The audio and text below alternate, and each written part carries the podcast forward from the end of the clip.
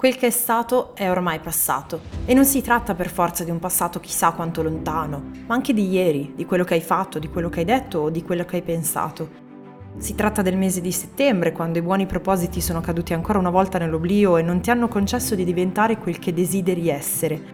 Quel che sarà, allo stesso modo, è un futuro vicino e lontano allo stesso tempo. Può essere domani o tra due anni. Un futuro che però, rispetto al passato, è sconosciuto e imprevedibile. A volte questo ci spaventa perché è totalmente fuori dal nostro controllo, ma è nostra responsabilità pianificarlo. Ormai viviamo in un mondo che se non sei in grado di organizzare a volte può schiacciare. E tu ed io viviamo di progetti, di sogni nel cassetto, di desideri realizzati, ma che vogliamo realizzare, magari con un piccolo aiutino dall'alto.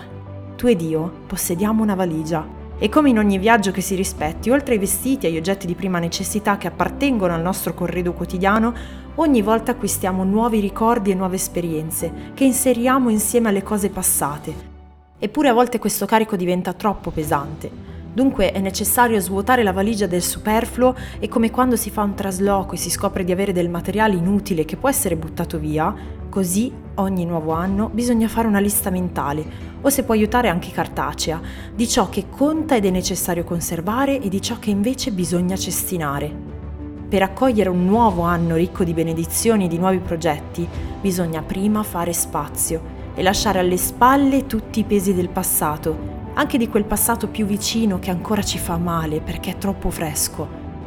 A volte, anche se fa male, bisogna dimenticare Infatti Filippesi 3 dal 13 al 14 c'è scritto che dimenticando le cose che stanno dietro e protendendomi verso quelle che stanno davanti, corro verso la meta per ottenere il premio della celeste vocazione di Dio in Cristo Gesù. È l'atteggiamento che conta, qualsiasi cosa decidi di fare. Potresti dire che quest'anno sarà come tutti gli altri, allora con molta probabilità ti dico già che sarà così e nulla cambierà nella tua vita. Potresti invece sentirti forte nel dire che questo anno sarà decisivo e che sicuramente ci sarà un grosso cambiamento nella tua vita. E con molta probabilità questo avverrà davvero perché il tuo atteggiamento sarà orientato verso il raggiungimento di un particolare obiettivo e con tanta volontà e con l'aiuto di Dio riuscirai a realizzare ciò che il tuo cuore desidera. Ma cosa desidera il tuo cuore? Ti propongo un desiderio anche se ognuno può decidere il suo, ma penso che anche tu, come me, una delle cose che chiedi a Dio all'inizio di un nuovo anno sia desidero essere felice. Ecco allora la preghiera che ti propongo. Dio custodisce il mio cuore più di ogni altra cosa, perché come dice la tua parola, dal cuore provengono le sorgenti della vita. E io voglio vivere una vita piena, scossa e traboccante anche quest'anno.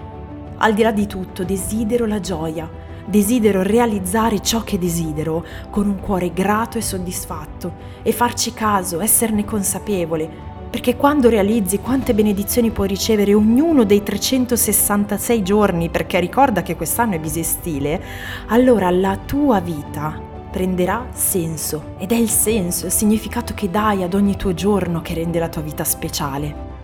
Allora auguri per questo 2024 ti auguro di aprire il tuo cuore a colui che può custodirlo. Ti auguro di realizzare ciò che il tuo cuore desidera consapevolmente. Ti auguro di farci caso e di esserne grato. Ti auguro infine di essere buono verso il prossimo, verso chi ti fa del bene ma anche verso chi ti fa del male. Di essere sincero e coraggioso e di essere una benedizione per chi incontrerai in questo nuovo anno. Dio ti benedica e conosci Gesù.